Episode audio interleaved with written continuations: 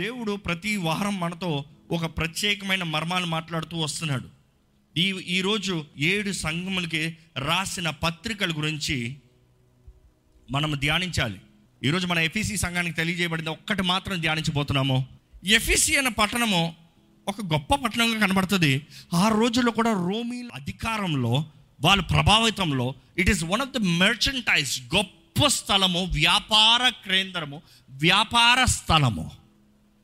అక్కడ ఎన్నో మెర్చెంటైజ్, గొప్ప గొప్ప మెర్చెంటైజ్. నెంబర్ 1 మెర్చెంటైజ్ ఏంటంటే ఐడల్స్ విగ్రహం. రెండోది అంటే వస్త్రాలు, బంగారాలు. ఇంకా అక్కడ ఏంటంటే అక్కడ ఎంతో గొప్ప ఆలయం ఉంటుంది.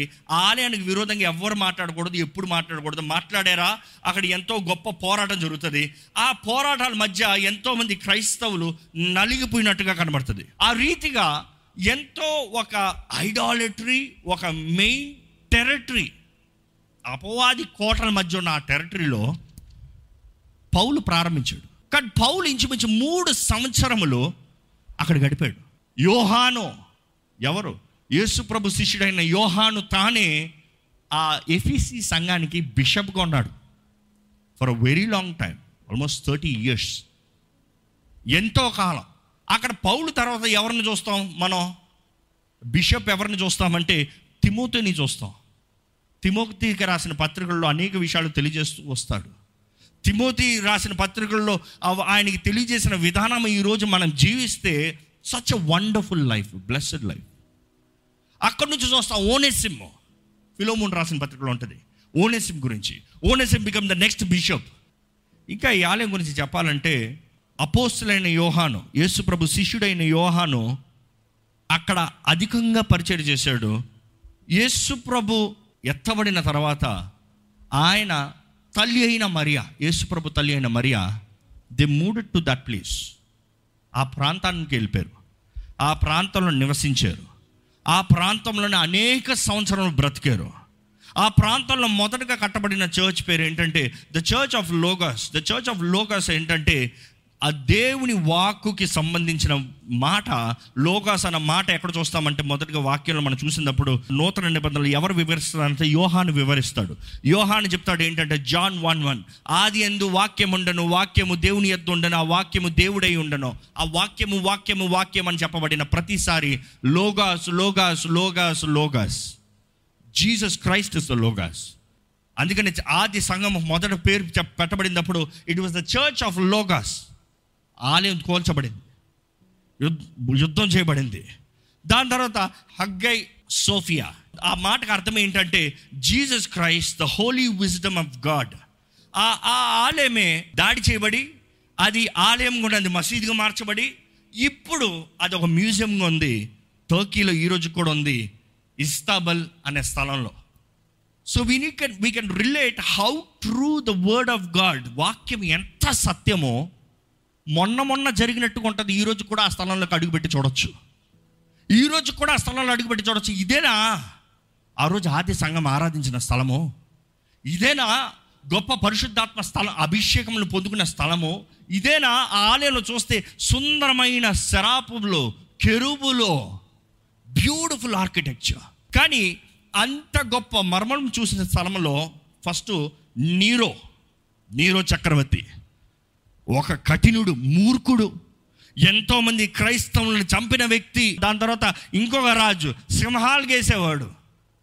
దాని తర్వాత వచ్చాడు ఇంకా అతి కఠినుడు, ఆ రోమన్ ఎంపరర్గా డొమిషియన్ వాడు వచ్చేటప్పుడు ఇంకా హీ వాస్ ద పీక్స్, మూర్ఖుడు. యేసు ప్రభు శిష్యుడైన యోహాన్ని ఈ అధిపతే, ఈ చక్రవర్తే నూనెలో వేయించి కాల్చాడంట. ఆయన మొక్కనన్న దాన్ని బట్టి చావవలసిన అవసరం వచ్చినా కూడా దే నెవర్ బౌ డౌన్. ఇంకా ఈయన చస్తలేదురా బాబు, అప్పటికి ఆయన వయసు ఎంత తెలుసా? ఇంచుమించు 90 సంవత్సరాలు. ఈయన చావట్లేదురా, తీసుకెళ్ళి ఆ పద్మాసులో వెళ్ళేయండి. కానీ అలాంటి పరిస్థితుల్లో దేవుడు ఒంటరిగా ఉన్న యోహానికి దర్శనాన్ని ఇచ్చాడండి. ఆ దర్శనం ఇచ్చినప్పుడు ప్రకటన గ్రంథం 1వ అధ్యాయం చూస్తే 1:17, నేను ఆయనని చూడగానే చచ్చిన వాడి వలె ఆయన పాదముల యొద్ద పడితిని. ఆయన పాదములు ఎదుట పడితిని. Yeah go on. ఆయన తన కుడి చేతిని నా మీద ఉంచి నాతో ఇట్లా నేను భయపడకుము, నేను మొదటి వాడను, కడపటి వాడను, జీవించు వాడను, మృతుడనైతిని గాని ఇదిగో యుగ యుగములు సజీవుడనై ఉన్నాను. ఈ మాట వినండి, మొదటిగా దేవుడు వచ్చి చెప్తున్నాడు భయపడద్దు యోహానా, భయపడద్దు యోహానా. చాలా మంది భయపడుతున్నారయ్యా, భయపడద్దు. ఎందుకు భయపడద్దు అంటున్నాడంటే దేవుడు అంటున్నాడు డొమినేషన్ చూసి నువ్వు భయపడద్దు, ఈ రోజు కనబడుతున్నాడు రేపు కనబడ్డు నీకు. ఇంకా ఆ మాట చదవండి మరలా, భయపడద్దు మరియు మరియు మరణము యొక్కయు పాతాళ లోకము యొక్కయు తాళపు చెవులు నా స్వాధీనములో ఉన్నవి. చావద్దు, భయపడద్దు. నువ్వు చావో, నువ్వు చావాలంటే నిన్ను చావకు పంపిస్తానికి అధికారం నా దగ్గర ఉంది. మరణపు తాళం చేతులు నా దగ్గర ఉన్నాయి, ఎవరు నిన్ను చంపలేడు యోహానా, భయపడద్దు. ఈరోజు ఒక మాట మీకు వేస్తున్నానండి, మీరు ఎవరికి భయపడుతున్నారు? Who do you fear? ఏంటి మీ భయం? ఈరోజు ఎంతోమంది భయంతో జీవిస్తున్నారు. దేనికి భయపడుతున్నారు? ఈరోజు మీ ముందు కనబడే శత్రువు ఏదో పెద్ద శత్రువుగా కనబడుతున్నాడేమో, గొప్పోడుగా కనబడుతున్నాడేమో, అన్ని అధికారం కలిగిన వ్యక్తిగా కనబడుతున్నాడేమో, మీ పని అయిపోతారని, నీ పని అయిపోతారని బెదిరిస్తున్నాడేమో. ఈరోజు దేవుని వాక్యం తెలియజేయబడుతుందండి, డు నాట్ ఫియర్, భయపడద్దు. నా దగ్గర ఉంది అధికారం, నా దగ్గర ఉంది తాళం చేతులు. నేను తెరవకుండా ఎవడు లోటుకు వెళ్తాను లేదు, నేను తెరవకుండా ఎవడు బయటకు వస్తాను లేదు. ఈరోజు దేవుడు చెప్పిన మాటను నమ్మేవారు బిగ్గరగా హల్లెలూయా చెప్తారండి. This word God is very clearly telling. దేవుడు అంటాడు భయపడద్దు. దాని తర్వాత చూడండి, తాళం చేతులు నా దగ్గర ఉన్నాయి. దాని తర్వాత చదవండి 9వ వచనం, నీవు చూచిన వాటిని, ఉన్న వాటిని, వీటి వెంట కలుగబోవు వాటిని, అనగా నా కుడి చేతిలో నీవు చూచిన 7 నక్షత్రములను కూర్చిన మర్మమును, ఆ 7 సువర్ణ దీపస్తంభముల సంగతియు రాయుము. ఇక్కడ ఈ మాట చూస్తే ఇట్ ఈస్ వెరీ సర్కాజం. ఏం జరుగుతుంది, దేవుడు ఎందుకు చెప్పాడని అర్థమవుతాయి. దేవుడు అంటాడు నువ్వు చూడు, నా చేతుల్లో ఉండే ఏముంది, 7 నక్షత్రాలు నా చేతులు ఉన్నాయ్యా, 7 దీపస్తంభాల మధ్య నేను ఉన్నానయ్యా. ఈ మాట చెప్తానే నాకు వణుకొస్తుందండి. ఎందుకు చెప్పనా, దేవుడు అంటున్నాడు నాకు మించిన అధికారం ఏది లేదు. నేను జ్ఞాపకం చేస్తున్నాను మళ్ళీ, నేను ఎందుకు ఈ మాట చెప్తున్నాను మీకు అర్థమవుతుంది. ఈ కాయిన్ కనబడుతుందా? ఈ కాయిన్ ఎవరిదంటే డొమినిషన్కి ఒక కొడుకు పుట్టాడు, ఆ కొడుకు చనిపోయాడు. చనిపోతే ఆయన ఏమన్నాడు తెలుసా, నేను దేవుణ్ణి, అందరూ నా మొక్కాలని చెప్పాడు కదా, నా కొడుకు కూడా దేవుడు. నా కొడుకు దేని మీద కూర్చుని ఉన్నాడంటే భూమి పైన కూర్చుని ఉన్నాడు. భూమి పైన కూర్చుంటాం మాత్రమే కాదు, వాడు చుట్టూ 7 నక్షత్రాలు ఉన్నాయి. Count 7 stars. నా కొడుకు దేవుడు, నేను దేవుణ్ణి. ఎవడన్నా మొక్కలేదా, అయిపోయింది పని. అర్థమవుతుందండి. ఆ కాయిన్ రిలీజ్ చేస్తే దేవుడు అంటున్నాడు, ఒరే పిచ్చోడా, వాడు కాదరా, నేను దేవుణ్ణి. వాడు 7 నక్షత్రాల మధ్య కూర్చున్నాడేమో, 7 నక్షత్రాలు నా చేతుల్లో ఉన్నాయి, నా చేతుల్లో ఉంది. నేను సర్వాధికారిని, నా అధికారం మించింది ఏది లేదు. ఈరోజు కనబడి రేపు పోయేవాడు దేవుడు కాదు, నిరంతరం ఉండేవాడు. ఆల్ఫా ఒమేగా, ఆదియు అంతము నేనే. దేవుడు చెప్తున్నాడు డొమినేషన్కి భయపడద్దు, ఆయన చేసిన ఆయన బిడ్డకి, ఆయన చెప్పే అధికారానికి భయపడద్దు. నేను నిజ దేవుణ్ణి, నా దగ్గర ఉంది సమస్త అధికారం. దాని తర్వాత కంటిన్యూ చేస్తారండి, ఆ 7 నక్షత్రములు 7 సంఘములకు దూతలు. 7 నక్షత్రములు 7 సంఘములకి దూతలు. ఇంకా మాటలు చెప్పాలంటే ద మినిస్టర్స్. ఇంకా మాటలు చెప్పాలంటే ద పాస్టర్స్. ఈ రోజుల్లో చెప్పాలంటే పాస్టర్స్. ఈ మాట మీకు ఇంకా అర్థమవుతుంది తర్వాత చదివేటప్పుడు మన 2వ అధ్యాయంలో. వెళ్ళండి, గో హెడ్. ఆ 7 దీపస్తంభములు 7 సంఘములు. 7 సంఘములు. ఇప్పుడు 2వ అధ్యాయంలో మనం వద్దామండి. ఎఫెసులో ఉన్న సంఘపు దూతకి ఇలాగ రాయము. ఎఫెసులో ఉన్న సంఘపు దూతకి ఇలాగ రాయము. ఈ మాట బిఫోర్ వి రీడ్ దట్, దేవుడు అంటున్నాడు ప్రతి సంఘానికి ఒక వాక్ వెళ్ళాలి. ప్రతి సంఘానికి 7 సంఘాలు దేవుడు స్ప్లిట్ చేశాడు. ఎందుకంటే ఆ రోజులో ఇట్ వాజ్ 7 చర్చెస్. అక్కడ ఆది సంఘంలో 7 churches, 7 different kinds of people, 7 different denominations అని చెప్పచ్చు ఈరోజు. కానీ దేవుడు అక్కడ ఒక్క మాట కూడా డినామినేషన్ అన్న మాట తీలే. ఈరోజు మనం ఎంతోమంది we split churches based on denomination. Pentecost సంఘమా, బాప్టిస్ట్ సంఘమా, హెబ్రోన్ సంఘమా? ఏం సంఘం మీది? ఏ సంఘం అండి మీది? చెప్పండి. క్రీస్తు యేసు రక్తము ద్వారా కడగబడిన సంఘం మనది. హల్లెలూయా. ఈ లోకంలో ఉన్న ప్రతి సంఘము క్రీస్తు యేసు రక్తం ద్వారా కడగబడింది. కానీ దేవుడు ఎంతోమంది నాయకుల్ని లేపారు. భక్తి సింగ్ గారు లాంటి గొప్ప నాయకుల్ని లేపారు. It is many people. I don't mention every name right now, but if you see every name, Martin Luther, గొప్ప గొప్ప సంఘ కాపరులు దేవుడు పెట్టాడు, నాయకులను దేవుడు పెట్టాడు. దేవుడు ఒక విజన్ వాళ్ళకి ఇచ్చారు. ఆ విజన్ తగినట్టుగా ఆ సంఘాన్ని లేపారు. They are leading the church. But దేవుడు అంటున్నాడు, ఏ సంఘానికైనా సరే నేను ఒక లెటర్ రాస్తున్నాను, వారి గురించి వివరిస్తున్నాను. ఈ మాట వచ్చేటప్పుడు కొంతమందికి ఈ మాటకి ఒక ఆన్సర్ కౌంటర్ పెట్టాలండి. కొంతమంది అంటారు చాలా ఆలయాలు అయిపోయాయండి, అందుకని నేను ఏ ఆలయానికి తగను. I do not belong to any church. I am only visitor for churches if needed. అవసరమైతే ఈ ఆలయానికి వెళ్తా, అవసరమైతే ఆలయానికి వెళ్తా. ఒక్క సంఘ కాపరి కింద, ఒక అధికారం చెప్పిన ఒక అధికారం కింద, ఒక అకౌంటబిలిటీతో నేను ఉండను. I will only be here there here there, ఇక్కడ అక్కడ ఇక్కడ అక్కడ తిరుగుతాను. అలాంటి వారు ఎవరైనా ఉంటే దేవుడు అంటాడు, నీకు ఈ ఉత్తరానికి సంబంధం లేదు, పో. 7 పత్రికలకి నీకు సంబంధం లేదు. You have to belong to a church, only then it will belong to you. నువ్వు ఒక ఆలయానికి కొంటానే, ఒక కేటగిరీకి నువ్వు చెందిన వ్యక్తిగా నా దృష్టిలో లెక్క కొంటావు. దేవుడు ఈ ఆలయాలకి రాసినప్పుడు, ఈ సంఘములకి రాసినప్పుడు, ఆ సంఘాలకి వచ్చేటప్పటికి it is a group, but at the same time every individual in that group. ఆ సంఘంలో ఉన్న ప్రతి వ్యక్తికి దేవుడు మాట్లాడుతున్నాడు. అంటే సంఘము ద్వారంగా దేవుడు ఒక వ్యక్తితో ఒక విషయాన్ని తెలియజేస్తున్నాడు. ఇక్కడ ఈ ప్రత్యేకతను చూసినప్పుడు 7 సంఘాలు ఏమని చెప్తున్నాడు తెలుసా? కామన్గా నీ పనులు నేను ఎరుగుదును, ఐ నో యువర్ వర్క్స్. ఈ మాట వినేటప్పుడు కొంచెం జాగ్రత్త పడాలండి. దేవుడు చెప్తున్నాడు, సర్వం ఎరిగిన దేవుడు, సర్వంతర్యామి అయిన దేవుడు, సర్వం చూస్తున్న దేవుడు చెప్తున్నాడు ఏంటి తెలుసా? I know your works. నీ జీవితం నేను ఎరుగుదును, నీ పని నేను ఎరుగుదును, నువ్వు ఆలోచిస్తున్న తలంపులు నేను ఎరుగుదును, నీ ఆ తలంపుల ద్వారా నువ్వు చేసి చూపించిన పని నేను ఎరుగుదును. ఈరోజు మీరు జీవిస్తున్న ప్రతి పని, ప్రతి జీవితము, ప్రతి అడుగు దేవుడు బాగా ఎరిగి ఉన్నాడని తెలియజేస్తున్నాడండి. అది మంచి అవనే చెడ్డ అవనే రెండు దేవుడు ఎరిగి ఉన్నాడు. దేవుడు కనీసం 5 సంఘాలతో చెప్తున్నాడు ఏంటంటే, I know your works, I know what your doing, that is all that matters.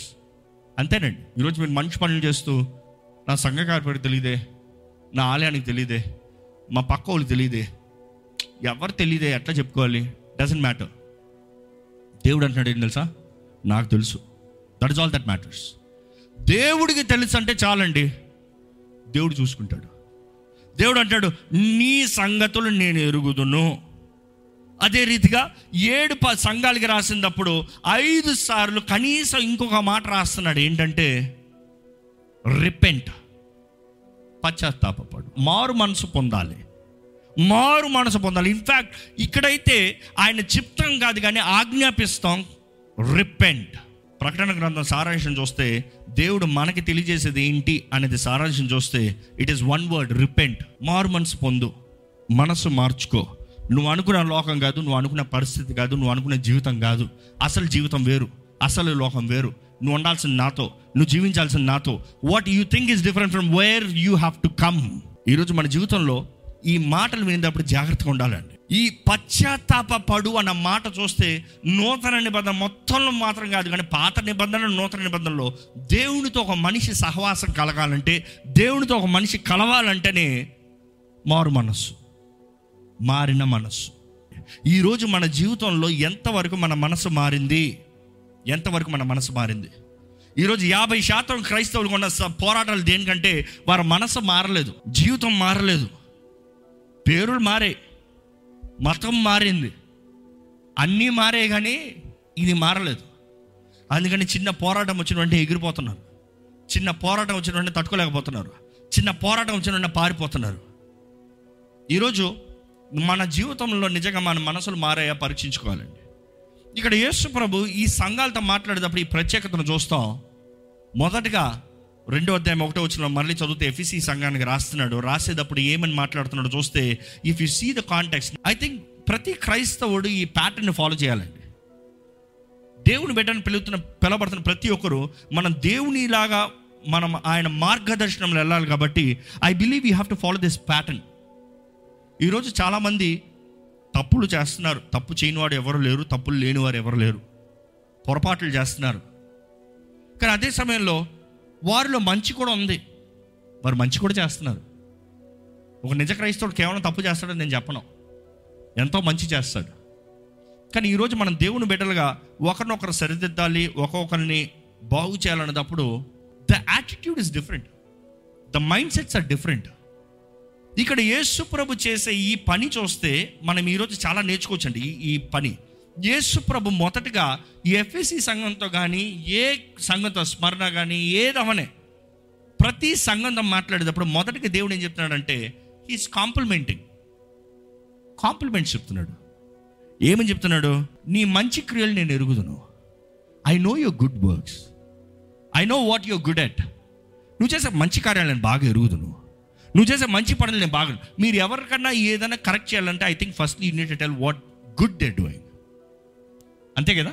ఈరోజు మన కుటుంబాలు కూడా మన అదే నేర్చుకోవాలండి. పిల్లల్ని సరిదిద్దేటప్పుడు ఎలా సరిదిద్దుతున్నాం? భార్య భర్తలు మాట్లాడుకునేటప్పుడు ఎలా మాట్లాడుకుంటారు? అది ఏందది అంటాడు, అది ఏందంట ముందు ఫస్ట్ అంత బాగుంది కదా చెప్పు, యు లుకింగ్ సో బ్యూటిఫుల్, కానీ ఇది కొంచెం చెప్పు, టక్కడి కరెక్ట్ చేసుకుంటాను. అదేంటే అంతేలే, ఎంత తయారైనా వేస్తే అందరూ నవ్వుతున్నారు తెలుసా. ఎన్నో కుటుంబాలు ఇదే గొడవ. ఎందుకంటే ఎంతోమంది భార్యలు చెప్పే మాటలు ఏంటి తెలుసా, నేను ఎంత మంచిగా జీవించినా ఎంత మంచిగా కష్టపడినా నా భర్త ఇప్పుడు దాని గురించి పోవడం, ఏదో ఒక చిన్న తప్పు చేస్తే దాన్ని పట్టుకుని ప్రాణం తినేస్తాడు కదా. అయితే దేవుడు కూడా ఇక్కడికి వచ్చేటప్పుడు సంఘంతో ఎలా డీల్ చేస్తున్నాడంటే నేను ఎందుకు భార్య భర్తలు ఇదే కాన్సన్ట్రేట్ చేస్తున్నాడంటే దేవుడు ఇక్కడ సంఘంతో మాట్లాడినప్పుడు భార్యతో మాట్లాడుతున్నాడు అండి. క్రీస్తు సంఘము, దట్ ఈస్ ద రిలేషన్షిప్. ఆయన మాట్లాడేటప్పుడు ఈజ్ బీయింగ్ సెన్సిటివ్. ఆయన ఏమంటున్నాడంటే అమ్మా నాన్న నువ్వు చేసేది నాకు చాలా నచ్చింది, నువ్వు చాలా మంచి కార్యాలు చేస్తున్నావు, నువ్వు మంచిగా వండుతున్నావు అమ్మా, నువ్వు మంచిగా ఇల్లు చూసుకుంటున్నావు, నువ్వు చాలా మంచి పనులు చేస్తున్నావు, యూఆర్ సో గుడ్. ఆ సంఘానికి ఎలా ఉంటుంటుంది? అఫ్కోర్స్ ఎఫ్ఎస్సి సంఘము, నో జోక్, ఎఫ్ఎస్సి సంఘం one of the most prestigious సంఘం. కానీ ఆ సంఘంతో చెప్పేటప్పుడు ఏమంటున్నాడంటే ఆ సంఘంలో ఉన్న మేలు చదువుదామండి ఒకసారి. నీ క్రియలను, నీ క్రియలను, నీ కష్టమును, నీ కష్టములను, నీ సహనమును, నీ సహనమును నేను ఎరుగుదును. వావ్, క్రియలు బాగున్నాయంట, కష్టం బాగా కష్టపడుతుందంట, సహనం బాగుందంట. ఇంకా అక్కడ చూస్తే సహనం అనేటప్పుడు ఇంగ్లీష్లో ఇంకోటి కూడా ఉంటుంది, డిఫెండింగ్. అక్కడ చూస్తే సహనం అన్నప్పుడు ఎక్కడ సహనం అంటే అపోస్తల కార్యాలయం మనం చూసినప్పుడు they had lot of oppositions. ఎఫెసీ సంఘం చాలా అపోజిషన్స్, చాలా కష్టాలు, చాలా హింసలు, చాలా పర్సిక్యూషన్స్. ఆ టైంలో కూడా వాళ్ళు ఎంతో ఓర్చుకున్నారు. అంటే దేవుడు అంటున్నాడు నువ్వు ఓర్చుకుంది నేను ఎరుగుదును, నువ్వు చేసిన ప్రతి మంచి కార్యాన్ని ఎరుగుదును, నువ్వు ఎంత కష్టపడ్డావో నేను ఎరుగుదును. I have seen every good thing that you have done. Very good, very good. అక్కడ చదవండి ఇంకా. నీవు దుష్టులను సహింపలేవని, నువ్వు దుష్టులని సహింపలేవని, అపోస్తులను కాకయే, అపోస్తులు కాకయే తాము అపోస్తులమని చెప్పుకున్న వారిని పరీక్షించి. నువ్వేం చేసావంటే పరీక్షించో. What solid. ఎవడు పడతాడు మా మాటలు వినలే, ఎవడు బోధన చెప్తే ఆ బోధన నమ్మలే. మంచిగా పరీక్షించిందంట, మంచిగా ఎరిగిన ఆలయం అంట. యేసు ప్రభు ఆయన చెప్పిన విధానాన్ని మనం నేర్చుకోదాం. మొదటగా వారిని ఉన్న మంచిని గురించి మాట్లాడాడు. రెండోది ఏంటంటే వారికి ఉన్న కరెక్షన్స్ చెప్తున్నాడు అండి. ఏంటి వాళ్ళు ఉన్న నెగిటివ్, ఏంటి వారిలో ఉన్న నెగిటివిటీ ఏంటి అనేటప్పుడు, వారిలో ఉన్న పొరపాట్లు ఏంటి అనేది చూసినప్పుడు ఎక్కడ ఆ మాట చదవండి, కొనసాగించండి. ప్రకటన గ్రంథంలో 4వ వచనం. అయినను మొదటి నీకున్న ప్రేమను నీవు వదిలితివని నేను నీ మీద తప్పు ఒకటి మోపవలసి ఉన్నది. మొదటి ప్రేమని విడిచిపెట్టావు. ఒకే ఒక తప్పు. నేను అనుకుంటాను ఈరోజు దేవుడు మనకు ఒక ఉత్తరాన్ని రాస్తే మనలో ఎన్ని తప్పులు ఉంటాయో. This church was so good. వారు నిజంగా ఈరోజు మన దృష్టిలో చూస్తే ఏం గొప్ప చేశారు, ప్రేమ తగ్గింది అంటున్నారు. ఇది కామనే కదా మనుషుడికి. పెళ్ళయింది, పెళ్ళైన ప్రారంభంలో నా భార్య, నా భార్య, నా భార్య, నా భర్త, నా భర్త, నా భర్త, మా ఆయన అంటారు. 10 సంవత్సరాల తర్వాత ఆయన అక్కడ ఉన్నాళ్ళే, వచ్చేళ్ళే, పోయేళ్ళే, ఆమా ఉందిలే, వచ్చింది పోయింది అంటారు కొంతమంది. వచ్చింది ఏంటి, పోయింది ఏంటి, వస్తువు ఏంటి, లేదా జంతువు ఏంటి? They take it so easily. But ఇక్కడ దేవుడు అంటున్నాడు, it matters the most for me. నాకెంతో విలువైంది అది. నువ్వు ఎలా ప్రేమిస్తున్నావు నన్ను, నేను పట్టించుకుంటా. నువ్వు నా పట్ల ఎలా ఉన్నావో నేను పట్టించుకుంటున్నా. నువ్వు నా గురించి ఎలా ఆలోచిస్తావో నేను పట్టించుకుంటున్నా. నీకు నీ జీవితంలో నాకు ఏం స్థానం ఉందో I'm sensitive to it. I care it. I want know it. ఈరోజు దేవుడు ఇదే మాట మన ఆలయానికి ఇస్తే మనం పరీక్షించుకోవాలండి, మనం ఎక్కడున్నాం. ఎందుకంటే ఆ రోజు వారున్న ఆ పరిస్థితిని చూసినప్పుడు దేవుడు అంటాడు, 30 సంవత్సరాల్లోనే నీ మధ్య ఇంత గొప్ప వ్యక్తులు పెట్టా, ఇంత గొప్ప పరిచయం చేశా, ఇంకా నా శిష్యుడిని మీ మధ్య ఉంచాను. మీ ప్రేమ చల్లారిపోయింది. మీ ప్రేమ ఇస్ బికమ్ రెగ్యులర్, అలవాటుగా పోయింది. మనం చూస్తాం ఇంకా యేసుప్రభు అక్కడ చెప్పే మాట చూడండి ఒకసారి. నీవు ఏ స్థితిలో నుండి పడితివో అది జ్ఞాపకము చేసుకొని మారు మనసు పొంది ఆ మొదటి క్రియలను చేయుము. అట్లు చేసి నీవు మారు మనసు పొందితేనే సరి.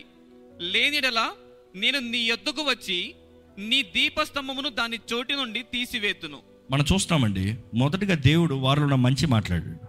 రెండోది వారిని కరెక్ట్ చేస్తున్నాడు, correcting what is wrong in them. మూడోది ఏం చేస్తున్నాడంటే వార్నింగ్ ఇస్తున్నాడు. సరి చేసుకుంటే సరే, ఎక్కడి నుంచి పడ్డావో మరలా గుర్తు తెచ్చుకుంటే సరే, నువ్వు ఎలా జీవించేవాడువో ఎలా ఉండేవాడువో మరలా ఆ జీవితాన్ని కలిగి ఉంటే సరే, లేకపోతే ఏం చేస్తానో అనేది ముందే తెలియజేస్తున్నాడు, తీర్పు. ఈరోజు మన జీవితం ఎలాగుంది ఒకసారి తలలోంచి, దేవునికి అంగీకారమైన జీవితం ఉందా? దేవునికి భయపడుతున్నామా, మనుషులకు భయపడుతున్నామా? ప్రాణం పెట్టి సర్వం త్యాగం చేసిన దేవునికి సమర్పించుకుంటున్నామా, లేకపోతే లోకపు కార్యాలు, లోకపు స్నేహాల్లో కొట్టుకుని పోతున్నామా? ఒక్కసారి మీ జీవితాన్ని ఆయన చేతిలో సమర్పించుకోదామండి. ఏ స్థానంలో ఉంది మన జీవితం? ఏ రీతిగా జీవిస్తున్నాం? How good is our life? దేవుడు అంటున్నాడు, 50%, 30%, 100% రావాలి నాకు, 90% కూడా పనికిరాదు. It doesn't matter. ఈరోజు దేవుడు అడుగుతున్నాడండి, సంపూర్ణంగా రావాలి. మొదటి ప్రేమ క్రీస్తు రక్తం ద్వారా నిబంధన చేయబడిన మనము మొదటి ప్రేమ మరిచిన వారమైతే అయ్యో మన గతి. ఎంతకాలం దేవుడిని నమ్ముకున్నారు ముఖ్యం కాదండి, ఎన్నిసార్లు ఆలయానికి వచ్చారు ముఖ్యం కాదండి, ఎంత దేవునికి ఇచ్చారు ముఖ్యం కాదండి. ఆయన మీ భర్త అయి ఉన్నాడా? ఆయనను మీరు ప్రేమిస్తున్నారా? ఆయన సంపూర్ణంగా ప్రేమిస్తున్నారా? ఆయన కొరకు సమస్తం త్యాగం చేస్తున్నారా? Are you ready to let go everything completely? చెప్తాను, దేవా, I give myself to you Lord. నన్ను సంపూర్ణంగా సమర్పించుకుంటానయ్యా, నీకు సంపూర్ణంగా సమర్పించుకుంటానయ్యా. I give myself to you Lord. మొదటి ప్రేమకి తిరిగి వస్తున్నానయ్యా. I want to restart. I want to redo. I want to do it from the beginning Lord. తప్పిన నన్ను వెతికి రక్షించిన దేవా నీకు వందనాలయ్యా. పాపం ద్వారా కొట్టువేయబడిన మమ్మల్ని దేవా నువ్వు ఈ లోకానికి దిగొచ్చి నీ ప్రాణాన్ని పెట్టి మమ్మల్ని విమోచించావయ్యా, మమ్మల్ని రక్షించావయ్యా, నీకు వందనాలయ్యా.